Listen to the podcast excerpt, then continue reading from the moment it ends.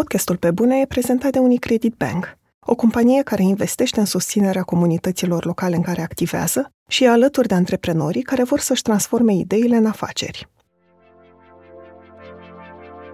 Procesul ăsta de învățare trebuie să continue și în momentul în care simți că nu mai treci prin el, că ai ajuns într-un loc confortabil, ăla nu este un loc bun. Și acolo simțeam că am ajuns anul trecut. Mă întreb cine sunt eu, fără pe bune. Adică în mintea mea, eu sunt Andreea de la pe bune. Chiar dacă pe bune se oprește, mă uit cu multă bucurie și dorință pentru ce urmează. Sunt Andreea Vrabi și ascultați pe bune. Un podcast sincer, cu oameni creativi, despre cum au ajuns cine sunt și întrebările pe care și le pun.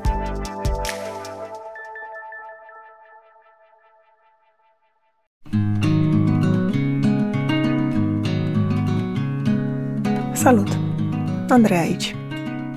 În ultimii patru ani mai ascultat vorbind cu artiști, scriitori, muzicieni, actori, regizori, despre momente dificile și de cotitură în carierele lor. Am pornit podcastul pe bune de la o căutare personală, să văd dacă și alți oameni au anxietăți, îndoieli de sine, le e teamă de eșec sau nu știu cum să îmbine viața profesională cu cea personală. Și dacă, vorbind deschis despre ele, ajungem să ne simțim mai puțin singuri în propriile încercări.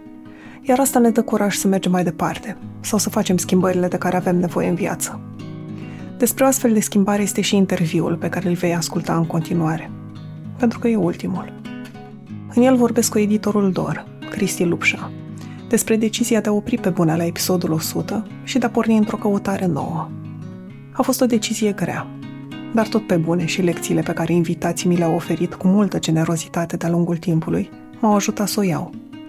De la ei am învățat că e ok să o iei de la zero, cu răbdare și dorință de descoperire.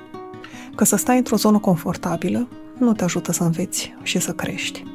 Că o schimbare sperie, dar vine și cu multă energie. Sper că și tu ai extras pentru tine lecții la fel de valoroase din cele 100 de episoade de până acum și că te vei întoarce la ele atunci când vei avea nevoie. Cu mine vor rămâne cu siguranță toată viața. Iar acum, să dăm drumul ultimului episod.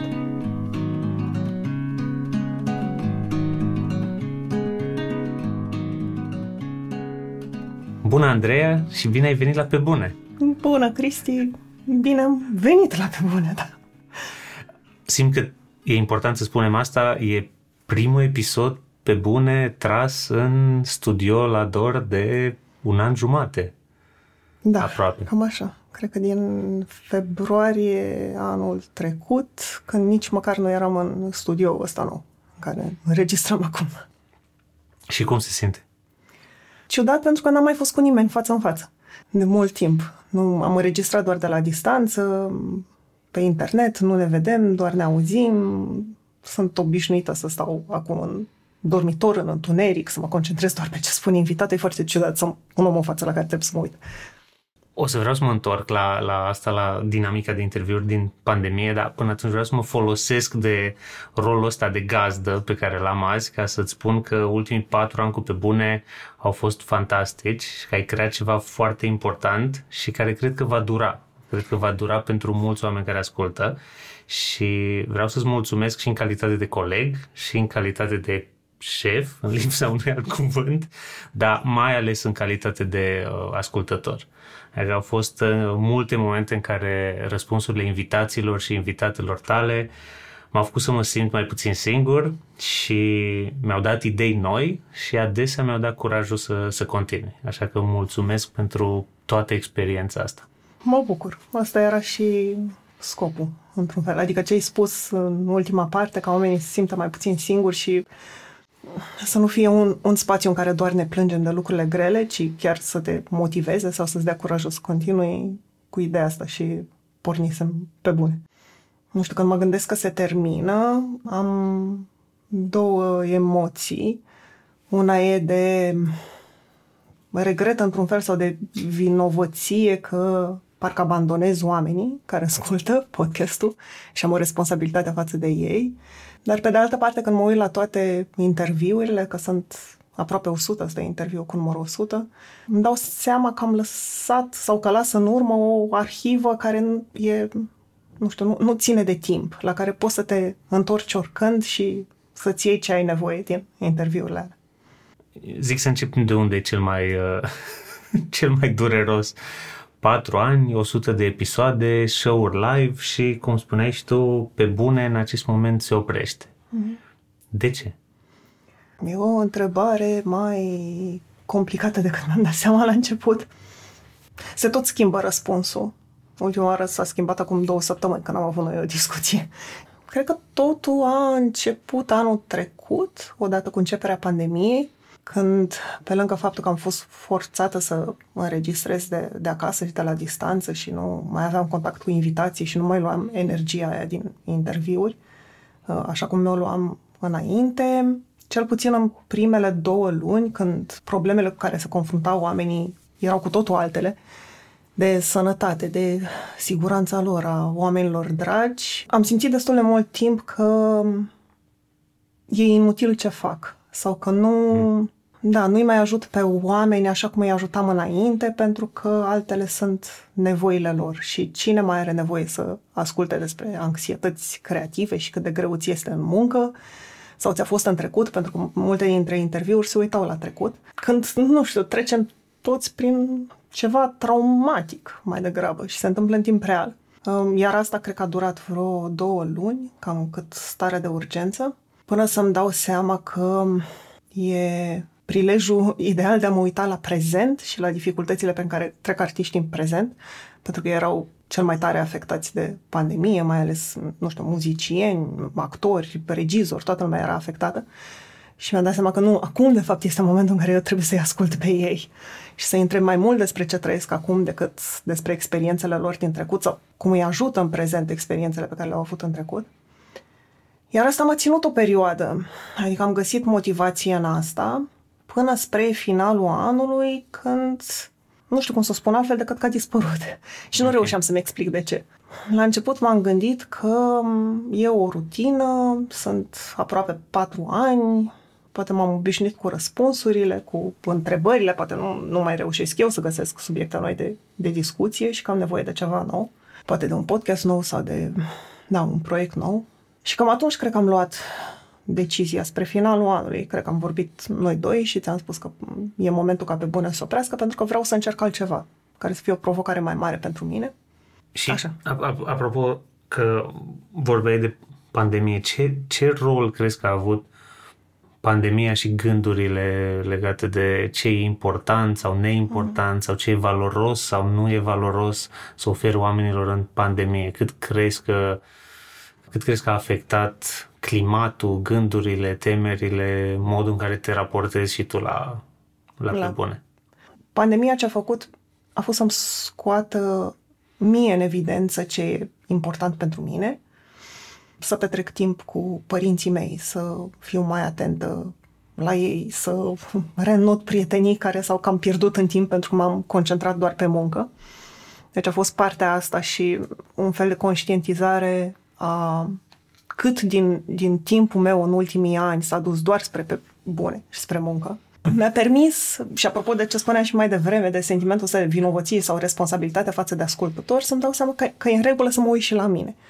Că nu, nu fac ceva atât de rău dacă decid să-l opresc, pentru că nevoile mele în momentul ăsta sunt altele. De a avea o provocare nouă sau, nu știu, de a, de a avea spațiu și pentru alte preocupări în, în viața mea.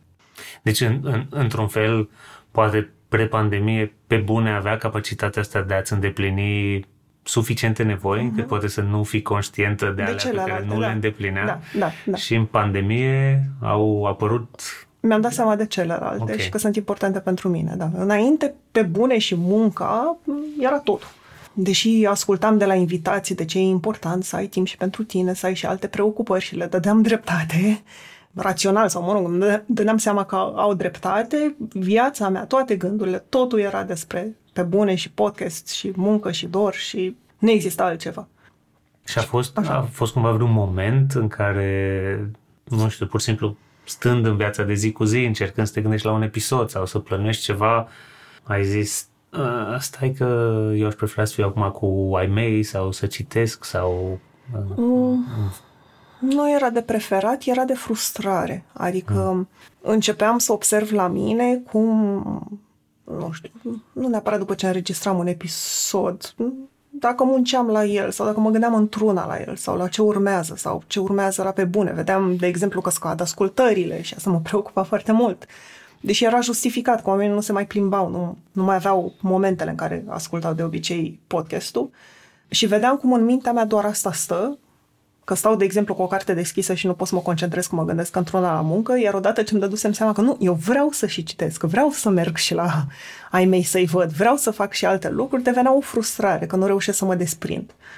Și, da, cred că cel mai puternic cu, cu părinții mei era sentimentul ăsta, că înainte de pandemie întotdeauna găseam o scuză să nu mă duc să-i văd. Că e singurul weekend în care nu editez un episod, vreau să stau acasă, să dorm, nu știu, soțul meu care e medic, dacă se nimerea să nu fie de gardă, a, acum nu este de gardă, putem să ne plimbăm un pic. Adică întotdeauna gă- găseam o scuză să nu-i văd pentru că mi se părea că nu am timp, nu mai am spațiu și pentru asta. Iar în timpul pandemiei asta m-a lovit cel mai tare, că nu, ca o vârstă, și asta am menționat, cred că în, în multe episoade, mi se pare mm. că deja devin obositoare, dar a, asta mă preocupa foarte mult, că au, au o vârstă și trebuie să apreciez timpul pe care îl petrec cu ei. Sunt curios dacă în momentele în care ai început să resimți pentru prima oară frustrarea sau început să apară întrebările astea despre nevoi, te-au speriat în vreun fel? Până mm. să ajungi să le accepti sau să te uiți la ele? Cred că ce încerc să-mi dau seama e teamă, tocmai pentru că spuneai că te identificai atât de tare cu pe bune și cu responsabilitatea ta mm. față de oamenii care te ascultă, teamă că nu mai ai ce să le oferi, teamă că o să se audă că nu mai ești acolo cu totul, nu știu. Mm. Știi, apropo de ce spunea da, cu regretul, da. vinovăția, că, că, că îi abandonezi. Da, asta cred că era. Nu, nu știu dacă teamă e sentimentul, dar um, era așa o, o îngrijorare uneori când intram în interviuri, că simțeam că nu mai sunt dedicată cu totul, mai ales în ultima parte a anului trecut fix cum ai spus-o tu, dacă nu mai ofer un interviu valoros. Și asta, de fapt, e doar din vina mea, că n-am știut eu să fiu prezent în interviu și să pun întrebările potrivite sau să fiu atentă la ce îmi spunea invitatul. Dar culmea este că de cele mai multe ori când intram cu senzația asta într-un interviu, nu știu cum se întâmpla, dar invitatul era atât de interesant pentru mine și ce spunea, încât, da, mă prindeam în lumea lui și au fost momente în care, nu știu, am intrat și cu griji așa mai punctuale, că soțul meu avea contact cu pacienți bolnavi de COVID și se muta de acasă și așteptam, de exemplu, rezultatul testului lui, mm.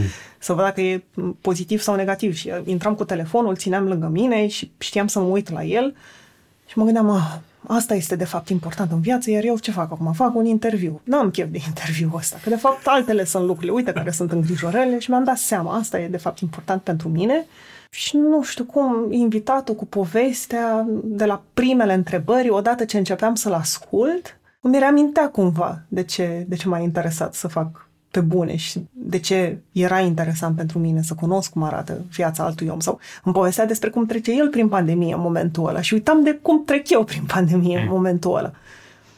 Și era, nu știu, că de-aia a fost complicat într-un fel să renunț la pe bune, pentru că ieșeam din dormitor după interviu cu senzația de, ah, uite, de asta fac ce fac. De fapt, îmi place în continuare. De fapt, vreau să-l fac în continuare. Vreau să te rog să ne spui, sunt, sunt curios, cum, ce înseamnă pentru tine, ce se întâmplă în conversațiile astea de care spui tu. Adică spui că vii cu toate, uneori intri într-o conversație de genul ăsta cu altcineva, o conversație care ține o oră, o oră jumate, mm-hmm intri cu griji de pe stradă, din lume, de pe drum, uneori cu griji foarte de acasă cu, mm-hmm. uh, mm-hmm. și se întâmplă ceva în conversație. Cum îți explici ce se întâmplă în, sau aud viața altui om și e, mi-o povestesc într-un, într-un fel la care până atunci, până să încep să fac pe bune, nu am simțit că am acces. Adică nu știu, ca să ajungi să cunoști un om și să-i pui niște întrebări mai grele despre preocupările lui, grijile lui, da, de ce e frică, cum, cum își trăiește viața și munca de fapt, trebuie să, nu știu, ieși cu el de câteva ori la cafea, să deveniți, deveniți prieteni, așa te apropii de un om, iar pe bune mi-a oferit o scurtătură. Adică ajungeam să fac asta foarte repede.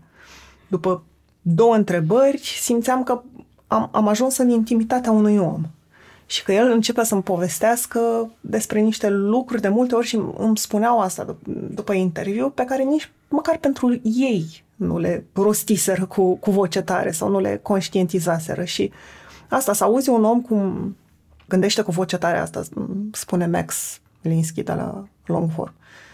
Ce spuneai tu mai devreme, că uneori te simți mai puțin singur pentru că te regăsești în acele experiențe, alteori sunt cu totul diferite. Mm-hmm. Și nu, nu știu, nu, nu te-ai fi gândit niciodată că o experiență de muncă poate să arate și așa sau nu știu, îmi vine acum în minte uh, interviul de anul trecut cu producătoarea de film Ada Solomon, care are o vârstă și are mulți ani de experiență și filme pre- premiate, iar întrebările pe care și le punea ea în, în pandemie erau despre ce o motivează să facă film în continuare, că nu mai găse- găsește motivație în asta, că îi se pare mult mai valoros să uh-huh. ajute, nu știu, un copil care are nevoie să da, se uita diferit la succes și la ce a însemnat el, cum a îndepărtat-o de unii oameni, cum a pierdut prietenii și, nu știu, toate lucrurile astea spuse așa cu o vulnerabilitate și o deschidere, o sinceritate pe care nu... Mie mi-au lipsit foarte mult în conversații, inclusiv cu oameni pe care îi cunosc. Deci ție nu ți-ar ieși, nu simți că la cafea, dacă, ne-am, dacă s-ar întâlni oricare dintre ascultătorii noștri cu, cu tine, asta, asta ar fi experiența. E ceva De la mine ar obține asta. Okay. Adică, sunt obișnuită să vorbesc despre asta. Nu, nu cred că obții asta la o simplă cafea. Pentru și că... tu ai încercat să o obții? Adică dacă n-ar fi forma asta și te-ai fi întâlnit, hai să zicem cu Ada Solomon, uh-huh. crezi că ai fi încercat să afli asta de la ea în primele nu, întrebări? Nu, mi-ar fi fost rușine. Adică aș, mm. nu că în rușine, aș fi simțit, dacă nu aveam scuza podcastului și că sunt okay. jurnalist și că am dreptul să pun întrebările astea și am un microfon în față și suntem amândouă na, oameni adulți și știm de ce ne aflăm aici și despre ce discutăm, da, cu un om pe care abia îl cunoști, nu, nu prea poți să-l întrebi. Adică bănuiesc că poți să-l întrebi, dar senzația pentru mine este că intru într-un spațiu intim forțat, pentru care el nu și-a dat acordul să mm. intru. Și când înregistram podcastul, era ca și cum a semnat o hârtie prin care își dă acordul să facem asta. Deci cumva, deși forma e artificială, da. ne-am întâlnit, înregistrăm, mm. sunt microfoane în față, duce la mai multe profunzime. Da, da. Tu în toți anii ăștia ai fost foarte interesată de momentele mai bune sau mai puțin bune ale oamenilor cu care ai, cu, cu care ai vorbit și cu ce au ieșit uh, din asta și întotdeauna în rolul tău de gazdă ei erau oamenii de la care tu aveai ceva sau noi aveam ceva de învățat. Și sunt curios dacă te-ai gândit mai ales în ultimele luni că tu ești într-un fel de moment în care nu știu cum să zic, te-ai fi intervievat pe tine în calitate de creator despre dilemele pe care, pe care le ai. Sunt curios dacă te-ai văzut în lunile astea un pic din afară ca un potențial invitat la pe bune uh, care să spună uite cum e să, uh, să începi să ai dubii despre entuziasmul cu care ai pornit sau despre valoarea a, a, a ce faci. Nu, nu m-am văzut în, în rolul ăsta. Pentru că întotdeauna în mintea mea, pe bune, nu e despre mine, e despre invitați și am fost, nu știu, aproape obsedată de, de gândul ăsta că nu trebuie să mă bag pe mine niciodată în față în interviuri și atunci când spun ceva despre mine, o fac destul de conștient ca să ajut invitatul să spună ceva despre el. Și abia atunci mai, din editare mai rămân și bucăți despre mine, dar întotdeauna vreau să scot povestea invitatului în față și nu, nu m-am gândit că eu aș putea sau că aș fi un invitat bun pentru pe bune. Eu mă bucur că în sfârșit uh, ești invitată la Pe Bune și mă bucur că putem folosi chiar uh, niște lecții pe care le-ai tras tu despre Pe Bune.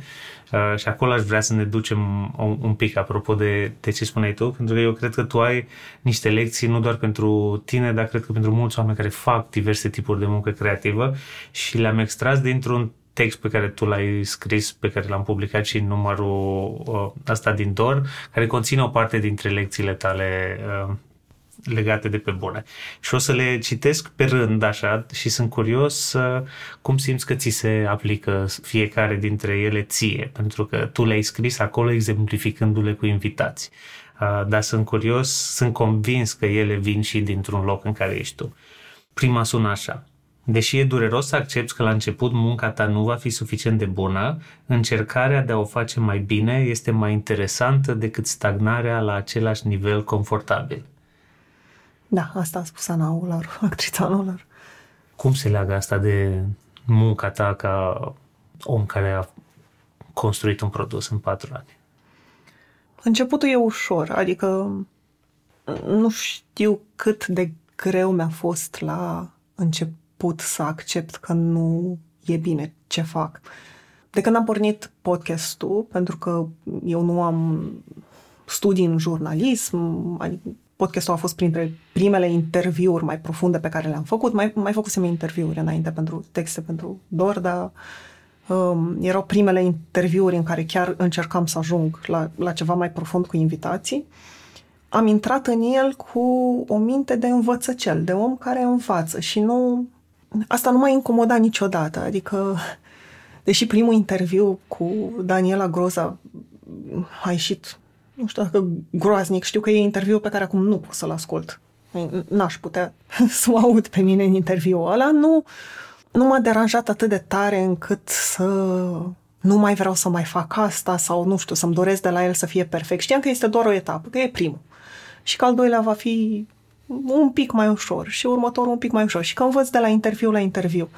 Adică ideea asta de că înveți în continuu în munca pe care o faci, nu, da, nu m-a deranjat niciodată și e... Noi am mai vorbit despre asta, am mai vorbit și la, la Dor. E un clip, clip. E un extras dintr-un interviu cu Ira Glass, care e gazda This American uh-huh. Life. Și poate fi găsit clipul și pe, pe YouTube în care vorbește despre cum la început o să faci shitty work. Că aia e, prin aia trebuie să treci ca să ajungi să faci o muncă bună. Asta e ceva ce am îmbrățișat de la început. Eu nu mi-a fost greu, n-am căutat perfecțiunea interviurilor de la, de la început. Ce mă neliniștește la citatul ăsta sau la, la lecția asta, de fapt, și la ce spunea Ana Ularu, e că este mai... Adică procesul ăsta de învățare trebuie să continue și în momentul în care simți că nu mai treci prin el, că ai ajuns într-un loc confortabil, ăla nu este un loc bun. Și acolo simțeam că am ajuns anul trecut. Nu spun că ajunsesem să pun întrebări perfecte sau că nu știu, că mi ieșeau interviurile bine, dar nu mai știam unde să mă duc ca să învăț, ca să trec la următoarea etapă. Uh-huh. Și de-aia m-am gândit la alt tip de podcast sau, mă rog, la alt tip de, de proiect pe care aș putea să-l fac ca să împing învățarea asta mai departe. Pentru că nu... Deși sună bine, în teorie bine. E un podcast care a avut relativ succes, a fost ascultat de oameni, a primit premii, oameni, confirmări veneau spre mine. Adică, da, suna un loc, a un loc confortabil în care vrei să fii. Stagnarea asta mie nu mi-a plăcut. Mm-hmm. Adică a ajuns să devină inconfortabilă. Îmi doream să învăț, să trec la următoarea etapă, neștiind care e aia.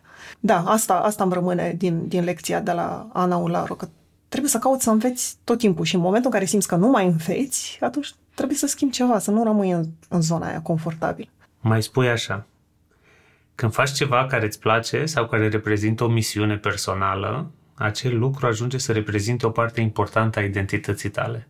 Cred că asta se leagă mult și cu ce spuneai la început, uh-huh. cu uh, suprapunerea dintre nevoile tale și, și și pe bune. Despre da, da. la asta te gândeai? Da, asta este și din nou se, da, se leagă de momentul în care mă aflu în prezent. M-am identificat atât de mult cu pe bune și cu munca pe care o fac, încât în momentul ăsta când da, decizia e luată, a fost luată mai de mult că pe bune se oprește, uh, dar acum chiar se apropie de final, mă întreb cine sunt eu, fără pe bune. Adică în mintea mea, eu sunt Andreea de la pe bune. Chiar dacă pe bune se oprește, uh, Asta, citatul e din citatul. Lecția este din interviu cu, cu Dan Perjovski, care povestea mai departe că este teamă de momentul în care el nu va mai fi invitat să participe la, la expoziții, pentru că toate invitațiile astea reprezintă confirmări. Și da, la asta mă gândesc și eu, deși nu, nu mă îngrijorează atât de tare. Uh, acum că pe bune nu mai există și nu mai este validarea și confirmarea asta, cine sunt eu? dacă identitatea mea era doar asta. Doar că, din nou, nu mă sperie. Eu vreau să descoper în momentul ăsta cine sunt eu fără pe, fără pe bune, dar pot să înțeleg cum, mai ales dacă faci ceva de zeci de ani, mm-hmm. de când face pe Jovski și doar asta știi să faci sau doar asta ai făcut toată viața și este atât de puternic legat de cine ești tu, în momentul în care cel ceva se oprește, fie că ai decis tu, cum am decis eu, fie că nu mai ești invitat la expoziții, că rămâi cu un mare vid în tine, cu un mare gol de... Și acum cine, cine mai sunt? Aș face o mică paranteză aici, pentru că pe bune n-a fost. Tu nu ești la prima aventură creativă, adică uh-huh. a mhm. fost și Andreea care a făcut uh, evenimentele Creative Mornings, ai fost și Andreea care făcea consultanță pe diverse uh-huh. trenduri, ai fost și Andreea care a lucrat în publicitate. E prima oară când simți uh, chestiunea asta identitară da. așa puternic sau și la celelalte ai simțit-o, dar sau cumva a fost o tranziție către altceva care nu ți-a permis să te întrebi ce se întâmplă cu Andreea care lucrează în publicitate? Andreea care lucra în publicitate avea 20 de ani. Nu cred că își punea întrebări atât de grele la momentul ăla. Cred că sunt ambele. Adică la Creative Mornings, când am, când am renunțat la el, deja făceam pe bune de un an. Adică nu mai era vorba de, de tranziție, știam ce o să fac în continuare. Dar cred că pe, pe bune a fost și primul proiect sau primul lucru pe care l-am făcut care chiar mi-a dat un sens. Creative Mornings era ceva în care credeam, știam că și, și evenimentele îi ajută pe oameni, că oferă inspirație, dar nu, nu știu, nu era ceva ce îmi răspundea la și la alte ne- nevoi în afară de a avea un, de a avea un proiect creativ. Pe bune a răspuns la nevoia de a fi util unor oameni de a aduce valoare societății. Nu știu, nevoia de validare, pentru că am primit mult mai multă validare cu pe bune, de a face parte dintr-o echipă complet, echipa de la DOR, de apartenență, de... Au fost multe nevoi și toate uh, unite, într-un fel, mi-au dat un, un sens în viață. Adică știam cine sunt. Sunt Andreea care face pe bune. Până atunci nu fusesem Andreea care face Creative Money, decât parțial. Era o ocupație, un proiect, pe când pe bune, cum am spus și mai devreme, era tot ce sunt. Ai mai uh, scris acolo și cred că, cred că se leagă așa, o să, o să sar oarecum la asta să văd cum, le, cum se leagă pentru tine, dar concluzionai apropo de lecții că nu există un echilibru între viața profesională și cea personală atunci când faci ceva care îți dă un sens și că e iluzoriu să-l căutăm. Da, și nu caut acum un echilibru, Uh, ci caut ce spunea Gașpar Gheorghe în continuare, locul ăla de, de flexibilitate. Adică acea cale de mijloc. Acea cale de mijloc, da. Pe care tu nu o vezi ca cât muncesc, cât stau acasă, cât mă, cât trag alții de mine, cât trag eu de mine, că e, există un discurs în, în societate despre unde e echilibru, unde sunt granițele, tu zici că e ceva un pic mai subtil de atât. Da, cred că ține mai mult de noi. Adică în momentul în care nu îți este bine, pentru că îți neglijezi anumite nevoi personale, nu cred că ajută să spui, uh, mai ales când, cum spuneam, faci ceva care îți place sau care îți dă un sens, nu cred că ajută să spui, gata, eu lucrez până la șase și după aia am închis mail-ul, am închis Slack-ul sau ce canale mai, mai folosești. Uh, pentru că așa am trasat eu o graniță. Eu nu cred că funcționează asta. Dacă faci ceva care îți place, o să te preocupe și după ce le-ai închis pe toate și mintea ta tot acolo o să fie, chiar dacă nu primești notificări. Cred că flexibilitatea stă în a-ți da seama când ce faci îți face rău. Mm-hmm. Sau că nevoia de odihnă sau de liniște mentală în care să te gândești la alte lucruri e foarte mare. Uh-huh. Și că trebuie neapărat să o satisfaci atunci și să știi cum să o satisfaci și să și țină de tine, adică să și ai puterea de a să o satisfaci atunci. Cred că acolo aia este calea de mijloc care nu, nu e ușor de găsit. Nu știu, eu spun lucrurile astea rațional, dar nu, nu mi-a ieșit până acum. Adică disconfortul a, a apărut în momentul în care Na, ce am spus mai devreme, îmi dădeam seama că am alte nevoi, că am nevoie să-mi liniștesc mintea și nu știam cum să fac asta. Nu știam cum să mă desprind. Nu știam cum să fiu flexibil, de fapt, mm. cum spune Gașpar. Și asta ține de, da, de autocunoaștere, de ați găsit tu niște unelte prin care să, să faci să-ți fie bine, ține de relațiile de muncă cu, cu oamenii cu care lucrezi și să știi cum să fii flexibil și în relațiile cu ei, pentru că e întotdeauna e mai complicat de atât. Uh-huh. Iar echilibru, mi se pare, cred că așa o spunea și Gașpar în interviu, că poate dacă ne agățăm de ideea asta, am nevoie de echilibru între viața personală și viața profesională și căutăm așa niște reguli fixe, că nu o să ducă decât la frustrare. Pentru că nu... Da, una este când te duci într-un loc de muncă în care nu investești tot sau care nu simți că reprezintă o parte atât de puternică din identitatea ta și atunci când ai ieșit pe ușă, gata, s-a închis totul, weekendul e weekend, una e acolo, dar cât timp nu-ți dorești locul ăla de muncă, ci îți dorești ceva care să-ți ofere și sens și, nu știu, împlinire și să satisfacă mai multe nevoi, nu cred că ai cum să te desprinzi așa. Mm-hmm. Și totuși, cum zice o altă lecție de ta, să te dedici muncii, unei munci care te împlinește, te umple de energie, dar are și un cost. Uh-huh. Cred că asta era una din curiozitățile tale față de mulți oameni cu care ai vorbit. Crezi că avem o, o, o, o jenă oarecum să vorbim despre costurile unei munci care ne place și ne împlinește? Știind că, nu știu, suntem înconjurați de foarte mulți oameni care îi vezi sau îți spun că ei nu fac ceva ce îi împlinește. Și atunci, cum poți să-i spui tu că fac ce-mi place, dar simt că îmi neglijez familia, simt că uneori îmi neglijez sănătatea. Nu cred că avem o jenă, dar cred că am ajuns să spunem foarte ușor. Acum se vorbește despre burnout, despre... Am ajuns la burnout, am ajuns la epuizare, dar nu... Ca de un multe ori... de glorie? Da. Ok. Da, da. De multe ori simt că, că s-a normalizat într-un fel discuția despre asta, dar ca să dau un exemplu, înainte să încep pe bune, dacă vorbeam cu oameni pe care îi cunoșteam și îi întrebam ce fac, mi numerau cinci proiecte în același timp. Lucrez și la asta și la asta și sunt ocupat tot timpul și nu știu ce să mai fac, dar, dar era o laudă. Nimeni nu spunea, asta duce și la epuizare. The humble brag. Acum oamenii spun că, da, am ajuns la burnout, la epuizare, dar tot ce spuneau în trecut, de fapt, spun că uite cât de ocupat sunt eu, uite cât de importantă e munca mea, uite cum mă dedic muncii, cum asta este viața mea și singurele cazuri în care costul ăsta este luat în serios, din păcate, e când se ajunge la probleme de sănătate. Mi se pare că oamenii ajung să se oprească și atunci chiar să spună serios că a avut un cost munca mea când te-ai îmbolnăvit. Că până acolo e doar, da, așa arată realitatea, așa se muncește acum, cel puțin generațiile mai tinere sau oamenii din profesiile astea creative o iau ca un dat.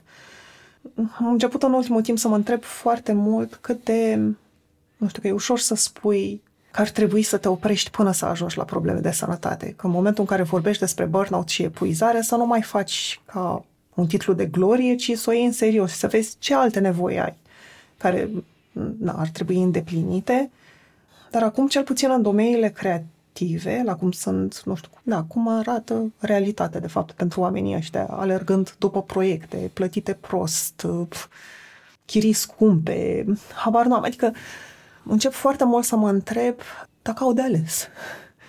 Adică dacă, dincolo de titlul ăsta de glorie și că ți se pare că spune ceva despre tine faptul că lucrezi mult, inclusiv în momentul în care tu ți-ai dori să te oprești, dacă chiar poți să faci asta, la cum arată realitatea. Adică fac cinci proiecte, e parte din identitatea mea că sunt în cinci proiecte. Și că muncesc mult. Și că muncesc mult și mă bucură, dar în același timp poate o umbră este că poate nici nu-mi permit să mă opresc. Da, da. Sau mi-e frică că dacă mă opresc, nu doar că identitatea mea creativă e în pericol, mm-hmm. dacă viața mea cade pentru că nu e sigură. Da, da, da. Și e, nu știu, parcă lucrurile se complică și mai mult acum, și cu social media, și cu... Nu, nu poți să te oprești din, din muncit, pentru că trebuie să arăți într-una ce ai făcut, să vorbești într-una despre ce ai făcut. Pentru că dacă dispar câteva luni, nu mai existi în, în mintea oamenilor știind toate presiunile sau oarecum toate lucrurile astea din umbră care acompaniază și o muncă pe care o faci pentru, pentru bucuria ta, cum ai reușit tu totuși să spui stai, stai că trebuie să mă, să mă, să mă opresc înainte de a ajunge în situația de a mă opri vreo problemă gravă? Uh, sunt mai multe lucruri.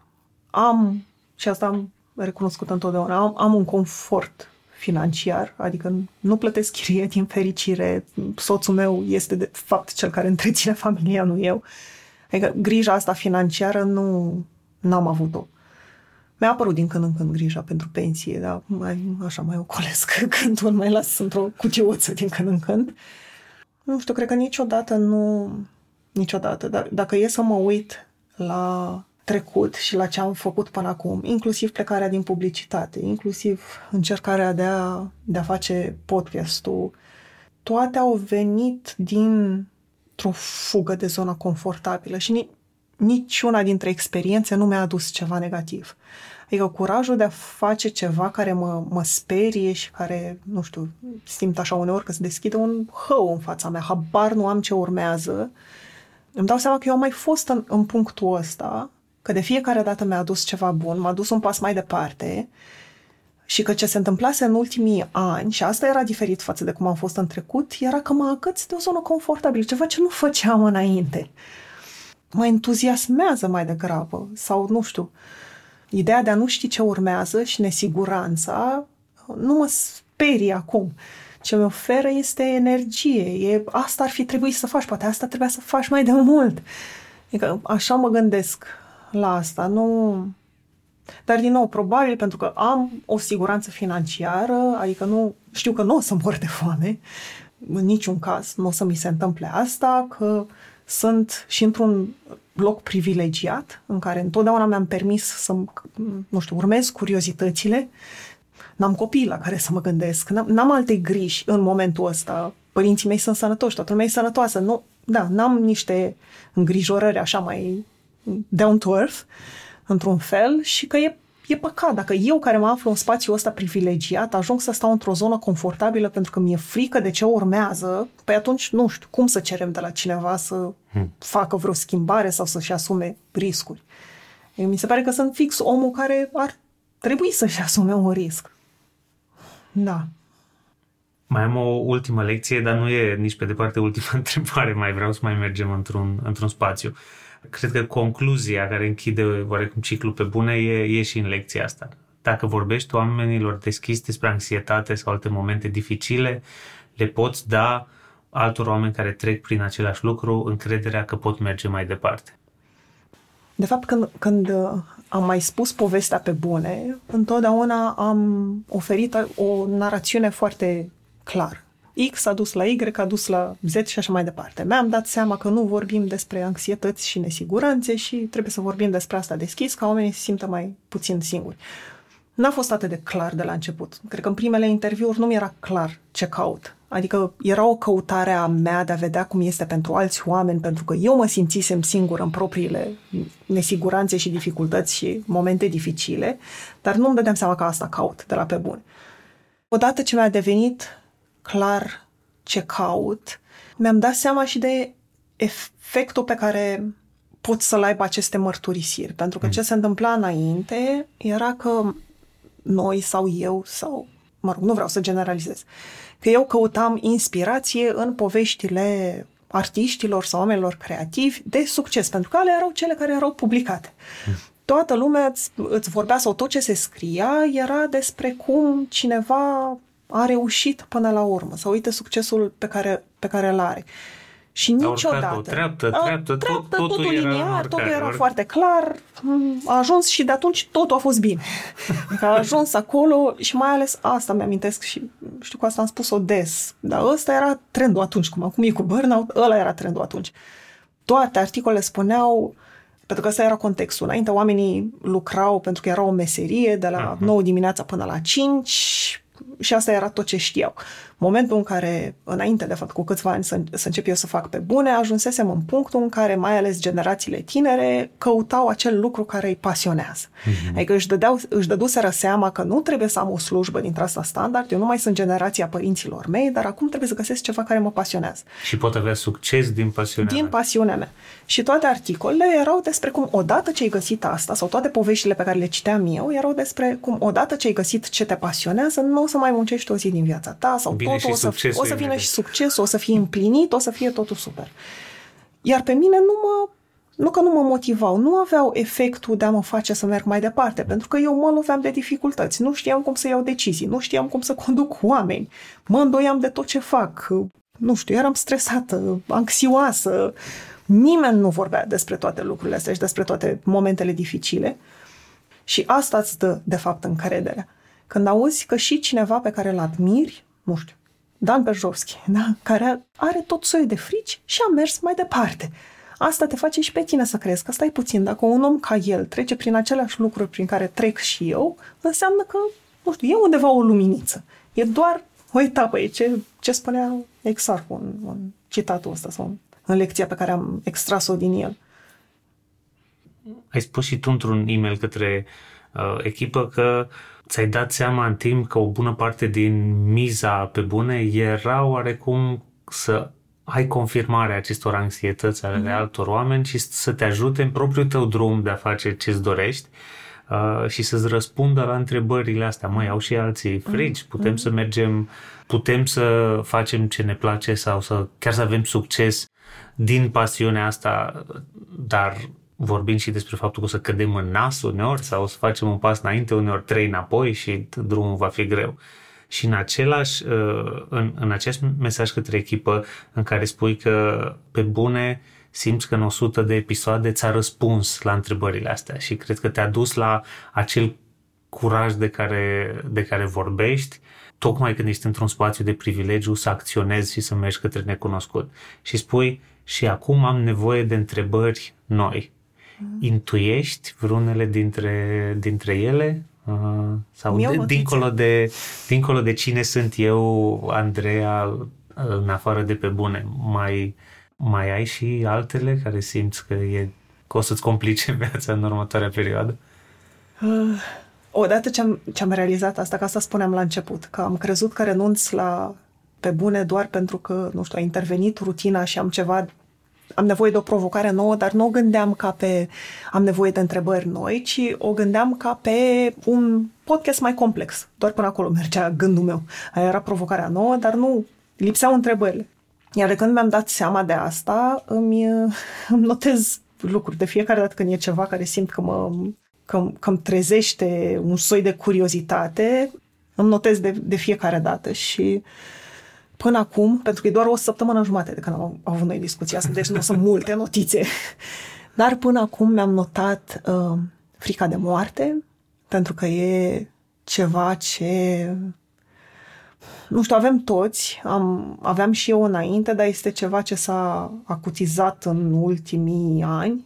E un lucru la care mă gândesc mult și, și a mea, și moartea mea, și moartea părinților mei. Uh, și e o dorință foarte puternică și despre asta am ajuns să vorbim la terapie, să vorbesc cu terapeuta mea, de acceptare. Nu știu în momentul ăsta cum să fac să accept moartea. Și asta este, nu știu, aș putea să fie o zonă de explo- explorat și mă gândeam că mi-ar plăcea să... Gândul ăsta mi-a venit în timp ce zburam și mie este, nu că mi este frică să zbor, fac atacuri de panică în timp ce zbor. în punctul ăsta am ajuns și mă gândeam că aș, mi-aș dori foarte mult să vorbesc cu un pilot care să-mi spună cum cum funcționează avionul sau cum acceptă el că s-ar putea întâmpla. Sunt șanse mici, dar s-ar putea întâmpla și șansele sunt mai mari pentru el decât pentru mine. Ăsta a fost primul gând.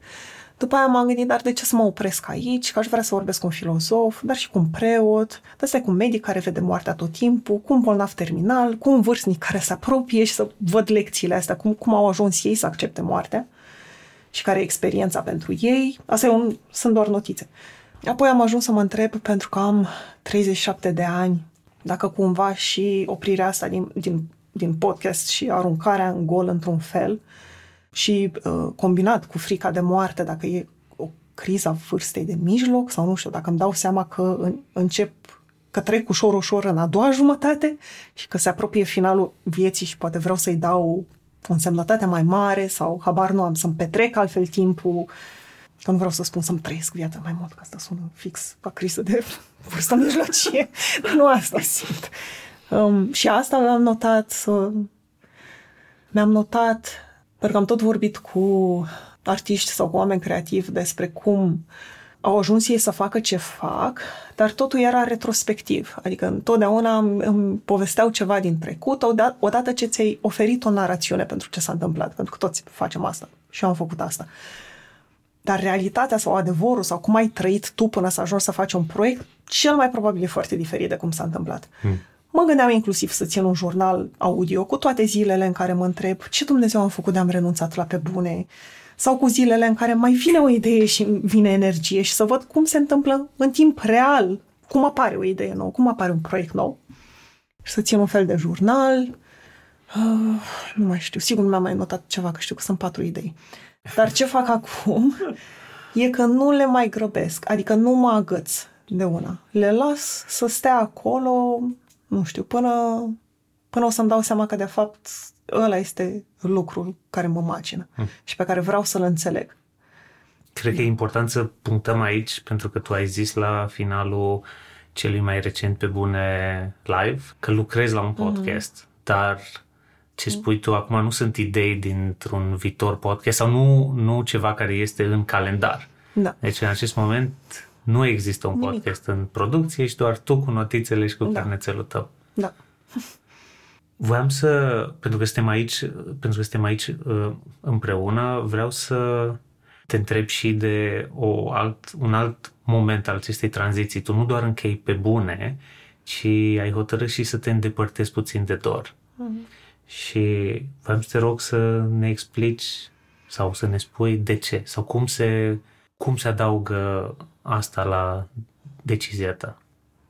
Are legătură mult cu ce, ce am povestit pe la început, când, când spuneam că m-am identificat atât de mult cu munca și cu, cu pe bune, nu se oprește acolo. Adică m-am identificat foarte mult și cu dor. Nu spun că asta este un, un uh, lucru rău în sine, că oamenii ajung să se, mai ales când lucrează într-un loc care le place, cu colegi cu care se, se înțeleg sau, nu știu, de la care învață, pe care îi admiră, adică cam atunci se complică lucrurile, de fapt. Um, nu e rău să te identifici cu, cu acel loc. Problema la mine a apărut în momentul în care mie nu mi-a mai fost clar ce am reușit eu să fac sau ce pot eu să fac dacă scot dor din ecuații. Adică, astea sunt discuții pe care le-am avut mm, des în ultima perioadă cu, cu soțul meu și îmi spunea, dar tu ai făcut pe bune. Și îi spuneam, nu e chiar așa. De fapt, bună parte din pe bune este dor sau, nu știu, stai că cu colegii mei n-am făcut singur asta și e adevărat. Adică nu, nu spun că nu n-ar fi adevărat, doar că ajunsesem într-un punct în care simțeam că de fapt eu nu am reușit să fac nimic. Sau că nu știu cât am făcut eu din, din tot produsul ăsta. Cât, cât e ceva ce a ajuns să fie ce este pentru că i-am dedicat eu muncă și energie și efort și gânduri și tot și cât de fapt este doar pentru că e un produs scos de dor. Și din nou, nu spun că este un lucru rău, doar că sunt într-un punct în care nu mai știu de ce sunt eu în stare singură. Sau cred că valoarea mea sau ce pot eu să ofer e undeva foarte jos. Și când, nu știu, mă uit că am peste 10 ani de muncă, variată, mm-hmm. dar sunt peste 10 ani de muncă, am 37 de ani, nu cred că ar trebui să fiu acolo. Adică mi-e foarte teamă și de, de aroganță sau să crezi că tu ai reușit să le faci pe toate și e o zonă de care am fugit foarte tare, adică am avut mereu grijă să nu, să nu ajung acolo, să-mi dau seama că e un efort colaborativ că și alți oameni contribuie, dar mi se pare că m-am dus în extrema cealaltă. nu știu, ceva ce ar fi trebuit să-mi ofere mai multă încredere în ce sunt eu capabilă, de fapt, mi-a redus și mai mult încrederea în mine. Și, da, nu știu dacă este asocierea corectă, adică dacă distanța de dor Așa, e de fapt rog. soluția. Pentru mine asta e soluția în momentul ăsta. Să o iau într-un fel de la capăt, chiar dacă nu duc un proces până la, până la final, pentru că ce trebuie să mai menționez este, nu e ca și cum plec și gata, am închis ușa, că noi am vorbit despre asta, mi-ar plăcea să mă, cu nou podcast, sau mă rog ce descoper, mi-ar plăcea să mă întorc tot la dor. Dar am nevoie să, da, să-mi dau seama ce reușesc eu să fac singură, cât e în mine și cât este de fapt în uh, că m-a forțat un mediu de muncă sau că m-am uitat la cum lucrau colegii mei sau că mă comparam cu cum lucrau colegii mei sau da, cât de fapt e, e în mine.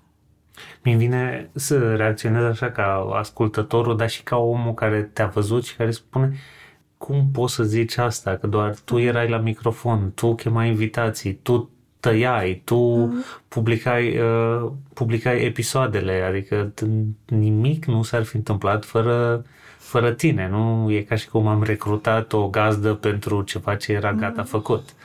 Cum să înțeleg eu ca ascultător uh, nu știu, dacă cineva înțelege și are niște studii de psihologie să-mi spună și mie, că nici eu nu știu. Adică, din nou, astea sunt lucruri sau argumente raționale pe care mi le-a oferit și soțul meu, că m-a mai auzit mm-hmm. vorbind despre asta. Nu-mi dau seama. Mi-am, nu știu, integrat atât de mult ideea asta că e un tot și că este doar dor, e, e un organism comun, încât eu nu mai știu cine sunt, da, ce pot eu să fac desprins așa ușor de organismul ăsta sau în afara lui stai seama că eu am foarte multe sentimente contradictorii uh-huh. pentru că, pe de o parte, faptul că avem discuția asta înseamnă că ceva am făcut bine ca, ca spațiu, în același timp faptul că avem discuția asta îmi face să mă întreb ce n-am făcut noi bine ca, ca organizație, dar pentru că întotdeauna pe bune a fost despre ce le putem oferi uh-huh. altora. Sunt curios, e ceva ce ai învățat sau la care te gândești în ceea ce privește rolul unui om care creează într-o organizație în care sunt și alți oameni care creează și dinamicile care se, se, care se întâmplă? Cred că e util pentru fiecare om să înceapă un proces de autocunoaștere. Nu spun neapărat să facă terapie. Să citească cărți, să asculte podcasturi. Uite, poate și pe bune îi ajută într-un fel. Să asculte podcastul lui Paul Olteanu sau podcasturi de terapeuți ca să înțeleagă la ce reacționează în mediul ăla în care lucrează. Pentru că unii s-ar putea să reacționeze la competitivitate și să intre într-un ciclu din ăsta de eu sunt de fapt mai bun, mai bun decât ăla Asta nu se întâmplă la dor. Da, nu știu, să caute validare într-una și să fie puși pe un piedestal și să fie vedetele alea despre care nu, na, despre care vorbeam că, că la dor nu, nu ne-am dorit genul ăsta de, de relație. La mine cred că a venit mult dintr-o nevoie de apartenență la un grup pe care am simțit-o de mică. Adică de mică nu am avut un grup apropiat de prieteni, prietenele din fața blocului nu se jucau cu mine, îmi furau mingea, râdeau de mine, adică sunt, sunt multe lucruri și întotdeauna am căutat unde e locul meu. Și au fost mai multe încercări și, nu știu, de la tineri hipsteri care se părea că ei sunt special, vreau să fac parte din grupul ăla, nu știu, grupul oamenilor cool care lucrează în publicitate. Adică a fost o nevoie foarte mare de apartenență și în momentul în care da, asta s-a pupat cu un loc care chiar să simt că aparțin, că avem aceleași valori, pentru că de ce toate celelalte grupuri mă îndepărtam în momentul în care îmi dădeam seama că nu mă, nu mă integrez, nu că nu sunt integrate, ci că nu e ce caut. Mm. Și doar a fost fix spațiul ăla în care am găsit oameni ca mine, unde pot să fac ce mă interesează, avem aceleași valori, înțelegem lumea la fel și mi-am dorit atât de mult să, să aparțin de, de grupul ăsta, încât asta pentru mine a dus la o pierdere a, a identității mele în afara grupului. De aia cred că a acționat în felul ăsta asupra mea și probabil că mai sunt oameni care, nu știu, în alte organizații au, au ajuns și ei acolo. Eu ajunsesem într-un punct în care nu, nu mi era bine mă îndoiam foarte mult de ce sunt eu în stare să fac, de fapt. Și de aici a, a venit decizia.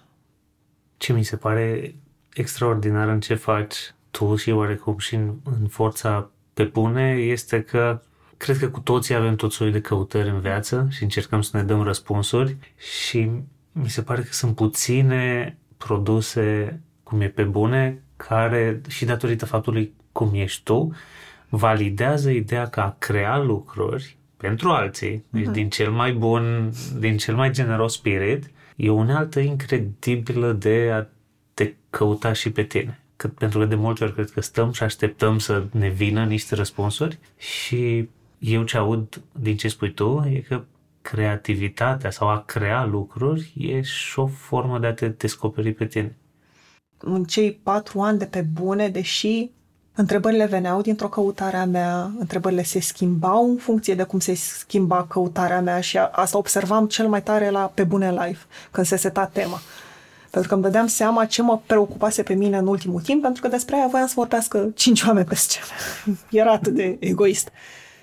Și problema a apărut în momentul în care în căutarea asta mea n-am mai știut cum să o pun în întrebări pentru invitați sau, de fapt, n-am știut până în punctul ăsta cum să o izolez sau să-mi dau seama ce, ce vreau în continuare, astfel încât să întreb și pe alții. Adică acum i-aș întreba cum e să te oprești să o iei de la zero.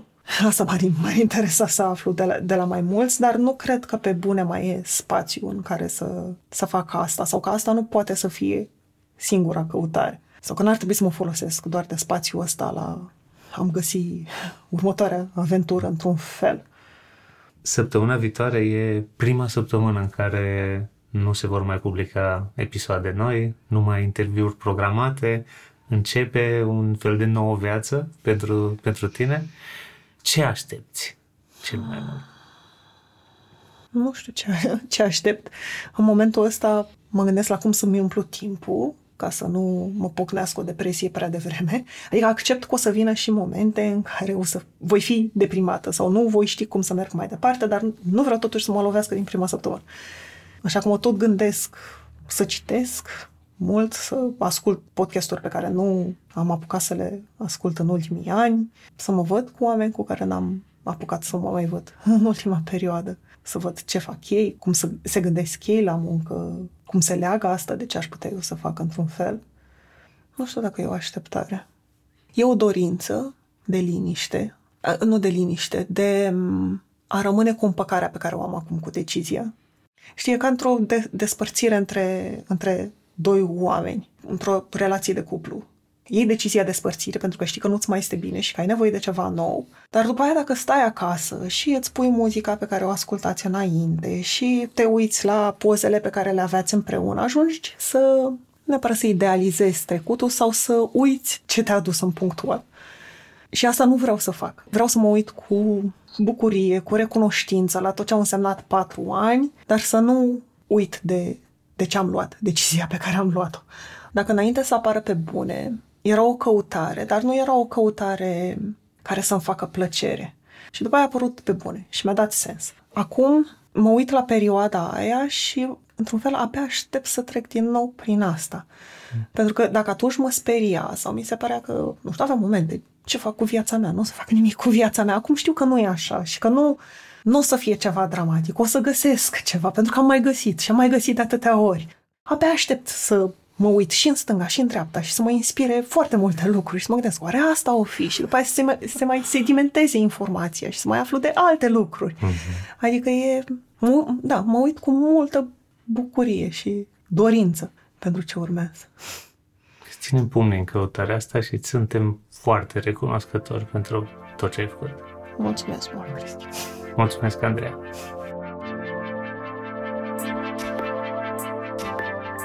Asta a fost pe bune. Sper că episoadele ți-au fost un sprijin atunci când ai avut cea mai mare nevoie. Îți mulțumesc din suflet că ai fost alături de mine și invitații mei în ultimii patru ani. Îi mulțumesc lui Alex Turcu, care a compus o temă muzicală care nu cred că îmi va ieși din minte vreodată. Lui Horia Baldea, care a avut grijă să auzi fiecare episod cât de clar se poate, indiferent câte greșeli am făcut eu la înregistrare. Alinei Șincu, care a transcris episoade, a moderat grupul de Facebook pentru ascultători și a promovat podcastul cu o dedicare incredibilă. Le mulțumesc și sponsorilor, care ne-au fost alături de-a lungul timpului. Fără sprijinul lor, nu am fi ajuns la 100 de episoade. Și nu în ultimul rând, colegilor mei de la DOR, care m-au încurajat și ajutat de la început, că niciunul dintre noi nu știa cum se face un podcast. Susținerea lor continuă și necondiționată a făcut ca pe bune să existe. Și pentru asta le voi fi mereu recunoscătoare.